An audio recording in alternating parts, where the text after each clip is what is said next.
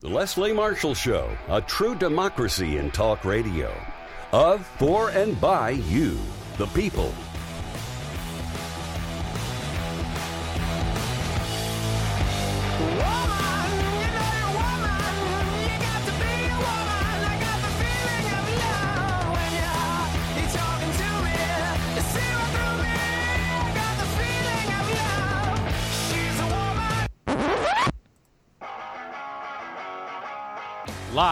Our nation's capital, it's Deadline DC with Brad Bannon. Welcome to Deadline DC with Brad Bannon. I'm Brad Bannon. I'm a Democratic strategist, a columnist for The Hill in Washington D.C., and a political commentator for news uh, for news radio stations WGN in Chicago and KNX in Los Angeles. Today, I'm also a concerned citizen of the world. My company, Bannon Communications Research, polls for and designs research based media and message strategies for progressive issue groups, labor unions, and Democrats. BannonCR.com is the sponsor of today's show. If you want to learn more about me and my political polling and communications company, go to facebook.com front slash Bannon dash communications dash research. My Twitter handle is Brad Bannon, all one word. Today, my guest in the first half hour is Jamie Metzl, an advisor to the World Health Organization, who joins us today to discuss the coronavirus epidemic that is sweeping the world. Our guest in the second half hour is Nick Guthman, the founder of Our Blue Future, which organizes young Americans to be politically active.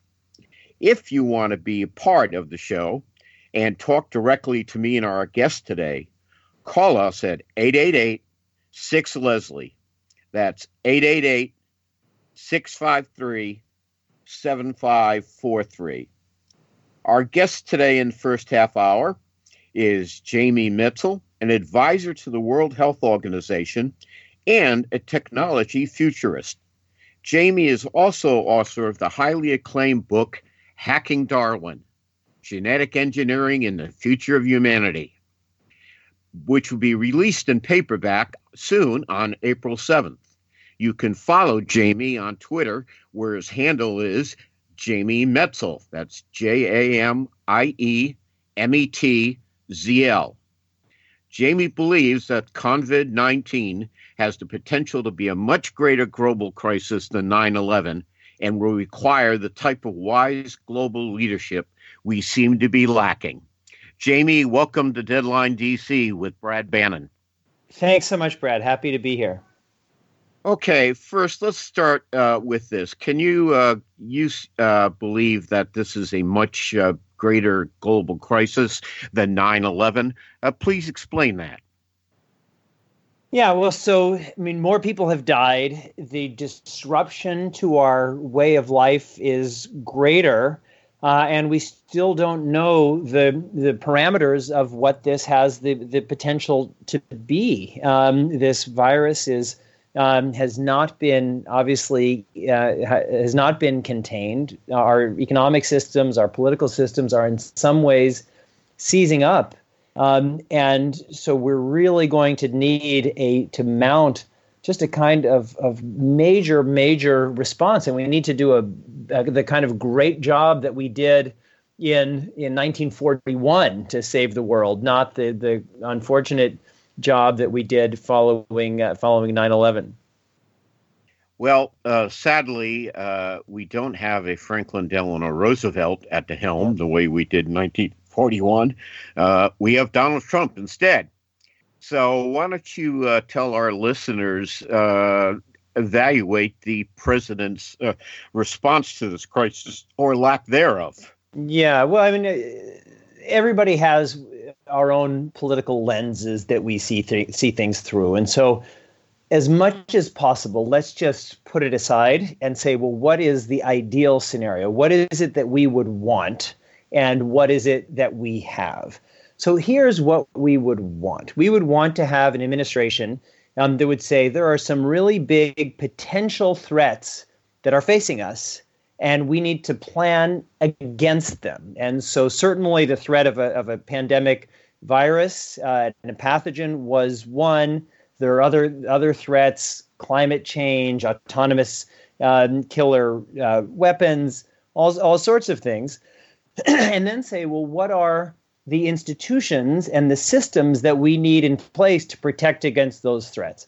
This administration, when they came uh, came into office, there was a White House Office of Pandemic uh, Preparedness, uh, and that office was abolished. There was and there is an international, uh, a, a, United Nations and systems and organizations like the World Health Organizations with uh, World World Health Organization with which I'm associated, um, and this administration chose in many ways to undermine those institutions. So we definitely weren't ready. Then, when this crisis um, uh, began to emerge uh, toward the end of last year, I used to work in, in the White House, and I know that in the US federal government we have our agencies. But when there's time to crack the whip to really get the federal government moving, you need presidential leadership. And we didn't see that at all. As a matter of fact, when this crisis was heating up, the messaging from the White House was completely the opposite of what it should have been. It was everything originally was everything is fine, go about your lives. That was the worst uh, advice. And then we had the disaster um, of the inadequacy of the tests. And so we had no way of knowing and still have no way of knowing how widespread the contagion uh, is. Um, and so that was another monumental failure. Now the administration is starting to recognize the severity of what we're facing. Uh, you mentioned FDR in 1941. If if we had had this kind of leadership in 1941, I believe that the Japanese could have actually and the Germans could have actually won the war. Um, and that doesn't mean it's too late, but we need to see leadership. Leadership matters in times of crisis like this. Donald Trump is the only president that we have, and we need him and we need his administration just to do a monumentally better job than we've seen them do to date. Okay, uh, let's try this. Uh, uh, fatality, you say that like the fatalities are likely to be very significant as the total number of infections grow. How widespread do you think the virus will become in the United States in the next two weeks, let's say? So it's hard to say in the in the next two weeks, but what we're seeing is roughly a doubling every six days or so. So we can just do the math from where we are to uh, uh, to where we'll be. Um, but over the next year, um, we've seen there's a range of predictions about how widespread this uh, this would be. And you know at the low end you know we've heard maybe 20 30% um, at the higher end maybe 70% of all americans uh, could be uh, could be infected. Um, there there was um, you know so i was listening to a, a very smart person at hopkins yesterday who was putting it at at 50% the basic point is our species has never encountered this virus in our entire evolutionary history. So we have no built in historical resistance to it. That's why this social distancing is, is, is, so important. And now, so let's just say that that number is 50, uh, 50%. Um, and let's just say that the, the fatality rate isn't the 3.4 percent that the World Health Organization has estimated, and let's say it's not even the 0.6 percent that which is the fatality rate out of um, out of South Korea, um, and that as we do more testing, we find out there are more asymptomatic uh, people everywhere, including here. So let's say it's 0.5 percent. So if 50 percent of the public gets it at a 0.5 percent fatality rate, that's 850,000 deaths. And that's why this is so serious. And that's why all of the things that we're talking about, um, social distancing and everything else, are so critically important now. Okay, we're going to go to a break now. Our guest in this half hour is Jamie Metzl, uh, an advisor to the World Health Organization, uh, and technology futurist. We'll be back with more of Deadline DC with Brad Bannon after these messages, so don't go away.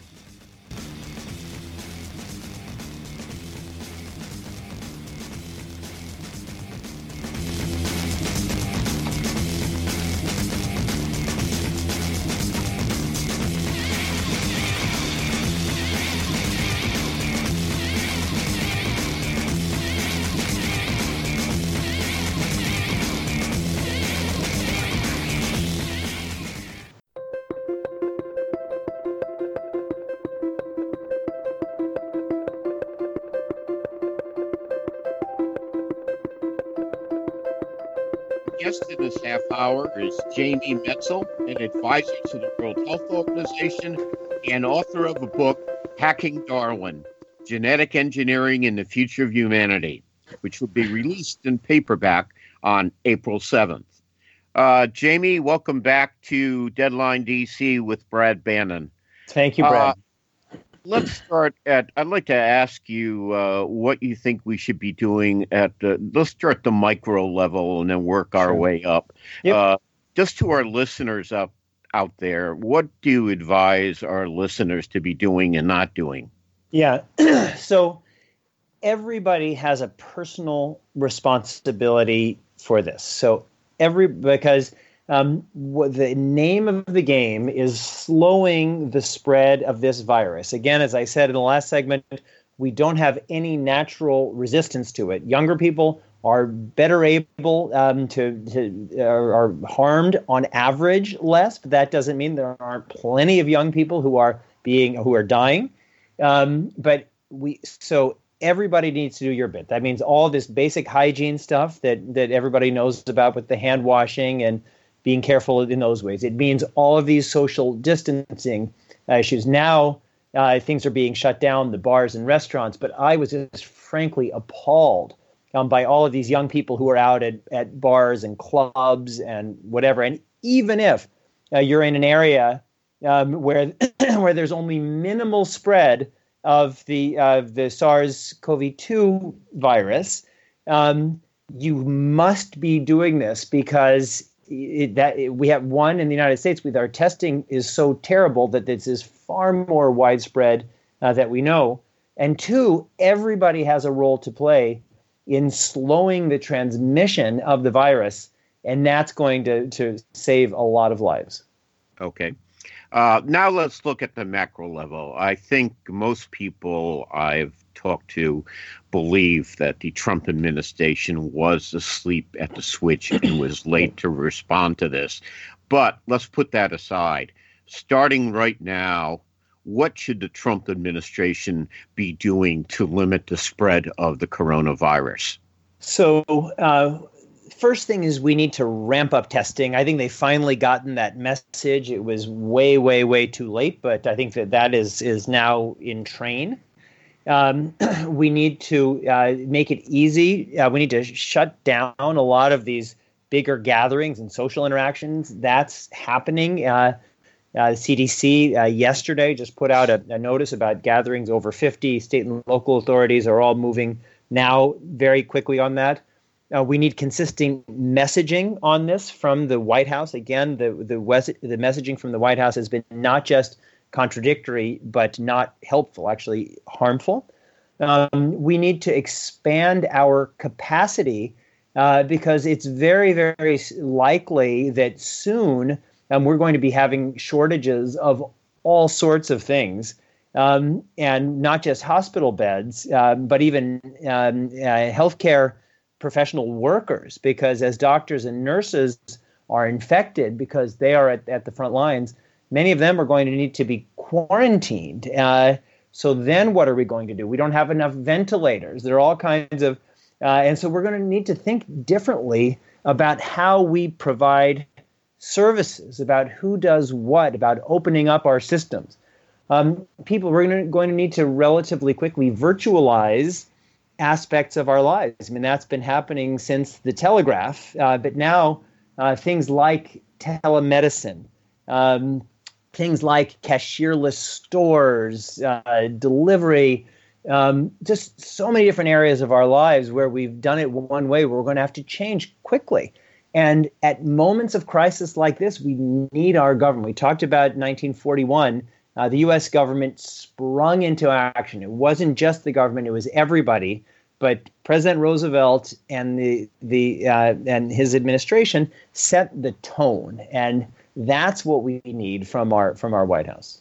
And finally, I will say this is not a local thing. Um, America First is the stupidest. I mean, we need to take care of America, but this is a global pandemic, and all of these institutions, all of these norms uh, that have been poo-pooed by this administration, it's never too late to to find Jesus, and that, that we need to recognize that we are going to get through this globally um, because even if we suppress this here and and even if and we don't know this this is a, a, a seasonal virus it's just going to go south uh, or other parts of the country or north um, during the hotter seasons and then come right back. So we are all connected and we're only going to be able to get through this crisis together. Okay. Well you know that reminds me when i was watching when I was uh, watching the president's uh, speech last Wednesday, it's it was very nationalistic. You know, we're going to stop this from uh, you know, spreading in the United States. We're going to stop these foreign influences and viruses. Foreign virus, yeah, foreign virus. And it seemed to me it was exactly. It was like very nationalistic. We're going to take care of ourselves and insulate ourselves from the world. And it strikes me that's just the opposite. I mean, we should be spreading. We should be, you know, working across national borders to try to put a, uh, you know, stamp on this. Yep. Uh, let me ask you about something that came up in the Democratic debate last night. The one of the moderators uh, asked uh, Senator Sanders and Vice President Biden about the idea of uh, nationalizing and, and bringing out the National Guard, and Joe Biden said something which uh, I thought was pretty sensible uh, that the National Guard is uh, trained to deal with all kinds of emergencies, even medical emergencies. Mm-hmm. Uh, so, would you think it would be a good idea for President Trump to nationalize the National Guard and uh, put them into action? I don't think we need to nationalize them, and just in the sense that we have some state we have state controls over uh, the the, the National Guards in, guard in many ways. Um, but we're going to need them. I mean, we're going. This is going to be an all hands on deck crisis moment for this country, and so we're going to need to use the resources uh, that we have. And I, I'm certain that the National Guard will be part of the mix. Uh, I was watching a uh, interview with uh, the governor of Massachusetts on uh, YouTube this morning, and a reporter asked uh, Governor Baker uh, if he contemplated uh, an order limiting. Uh, actually, uh, we're out of time, Jamie. Uh, thanks very much for joining us today. Our guest was Jamie Metzl, an advisor to the World Health Organization and technology futurist. We'll be back with more of Deadline DC with Brad Bannon after these messages.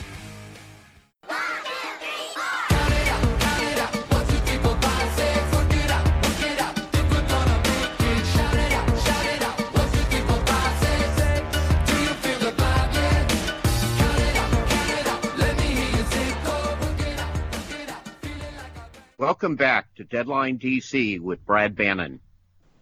History will record that Donald Trump was asleep at the switch while a deadly virus derailed the United States. We can only hope that the next president gets the nation back on the right track. At a campaign rally in South Carolina on February 28th, the president claimed Democrats had politicized the coronavirus outbreak and it was their new hoax. Before that, on January 22nd, the president said, "We have it. We have it totally under control. It's one person coming in from China. It's going to be just fine." The president reassured us. Since then, thousands of Americans have been infected. Some have died. The economy is on the verge of collapse, and the worst is yet to come. After dis- dismissing COVID-19 as a hoax, Trump finally declared a state of emergency Friday, March 13th. The President of the United States should be an international and national leader, but his tardy response followed aggressive action by prime ministers and American governors, governors who were much more proactive. By the time Trump finally got around to declaring a national emergency, Disney had already closed the company's theme parks. Several governors uh, had declared state of emergencies, and every major professional amateur sport had suspended or ended their season. Senate Majority Leader Mitch McConnell took his cue from the president and failed to act. Last Wednesday, the Democratic House majority passed an emergency bill to combat the coronavirus while the Senate GOP majority adjourned without acting. Last Thursday, March 12th, was the anniversary of Franklin Delano Roosevelt's first fireside chat in 1933. The nation was deep in depression, banks were closing, and millions of Americans didn't have access to their life savings. FDR's address that night calmed an anxious nation. Last night, Wednesday night, Donald Trump gave a halting, nationally televised speech that made Americans even more nervous than they already were. The next day, Thursday, Wall Street suffered its biggest meltdown since the economic crash of 1987. Joe Biden's address to the nation last Wednesday was everything Donald Trump's wasn't. The former vice president and current presidential hopeful sounded and acted like a president trying to run a country while Trump came across as a candidate running for office. Biden was cool, calm, and collected, while the president appeared nervous during his speech. Biden's speech was full of reassurance. He reminded Americans that the United States was a great country which had a history of succeeding in the face of adversity. Trump's success as a candidate, followed by his failure as president, clearly dramatized the difference between sales and administration. There's an edge to everything Donald Trump says and does. That edge served him well during the 2016 campaign, but it wasn't what a troubled nation needed from a chief executive during a crisis. The president's address Wednesday night was full of xenophobia and racism that were staples of his 2016 campaign rhetoric. During the 2016 campaign, candidate Trump made his disdain for science very clear. Despite the near unanimous war- warnings of climate scientists from all over the world, he claimed global warming was a Chinese hoax. It appeared that the immediate victim of Trump's war against science would be the fight against climate change. But the coronavirus has taken center stage while the ravages of climate change wait in the wings. The president's disdain for science was manifest on February 27th when he said, One day, it's like a miracle, it will disappear. Well, it didn't. The first casualties of his belief in magic and his crusade against knowledge are the thousands of people across the world who have died of the deadly plague. In May 2018, the president abolished the office in the White House responsible for fighting pandemics, and appropriations for the Center of Disease Control have declined every year of his presidency. I remember worrying on election night in 2016 about the consequences of Donald Trump's elevation to the presidency. I thought that if we get into a war while this war while this guy is president, we're so screwed. Democratic presidential candidate Senator Bernie Sanders told Americans last week that the virus was on a scale of a major war.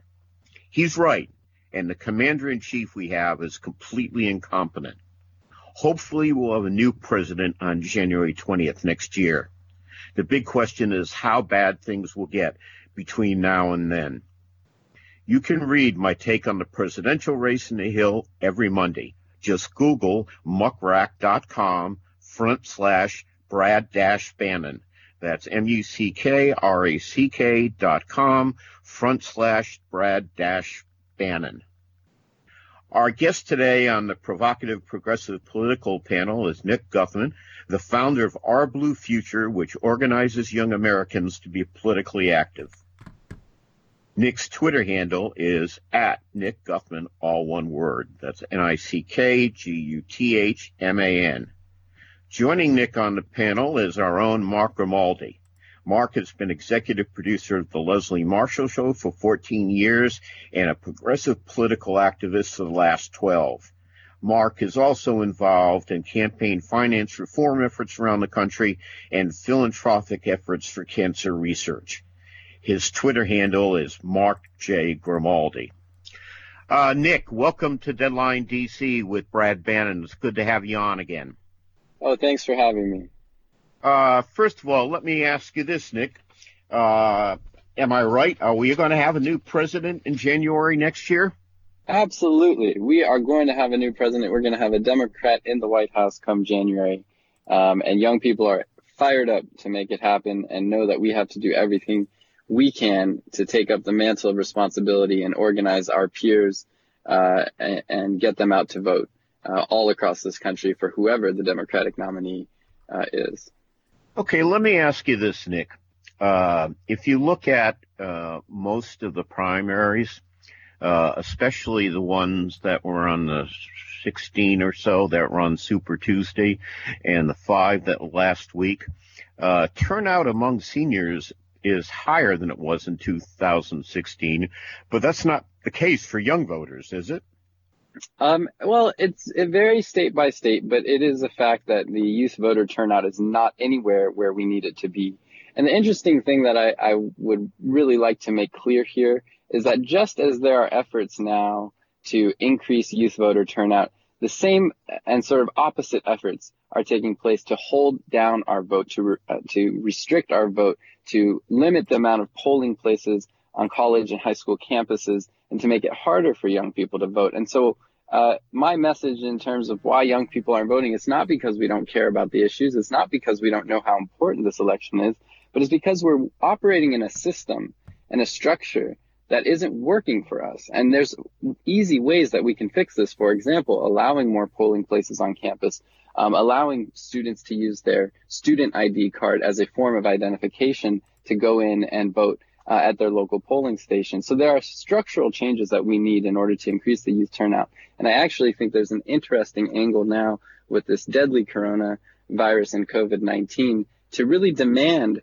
uh, more inclusive and accessible uh, democratic reforms like vote by mail, which would absolutely increase youth voter turnout and turnout for all young or for all Americans, uh, as well as um, even pushing the needle on automatic voter registration, uh, because our, our, student organizers right now are re, re uh, strategizing, figuring out uh, new ways to engage with their peers now that everyone's off of their college campus and are moving online, um, and can no longer hold a table on their campus quad to register voters. So it begs the question, why do we have to register to vote in the first place? Can it be automatic? And there are several countries and models around the world, and even in some localities and states in our country where they make it easier for young people and all people to register to vote. So I think we got to look at the structural reasons why the young people aren't voting, uh, not, and not blame the individual students themselves. Okay. You know, I remember watching the television coverage on Super Tuesday, and uh, one of the networks uh, had a camera at uh, UCLA uh, in Los Angeles, and the lines there uh, for the students were unbelievably huge, and uh, some of them had to wait hours and, in order to vote. So that's a major problem. Okay, we're going to go to break now, but we come back. We'll have more of Deadline DC with Brad Bannon. In this half hour, as usual, we'll have our provocative progressive political panel. Uh, joining us on the panel today um, are Nick Guthman, the executive director and founder of Our Blue Future, and our own executive producer, Mark Grimaldi. We'll be back with more of Deadline DC with Brad Bannon after these messages.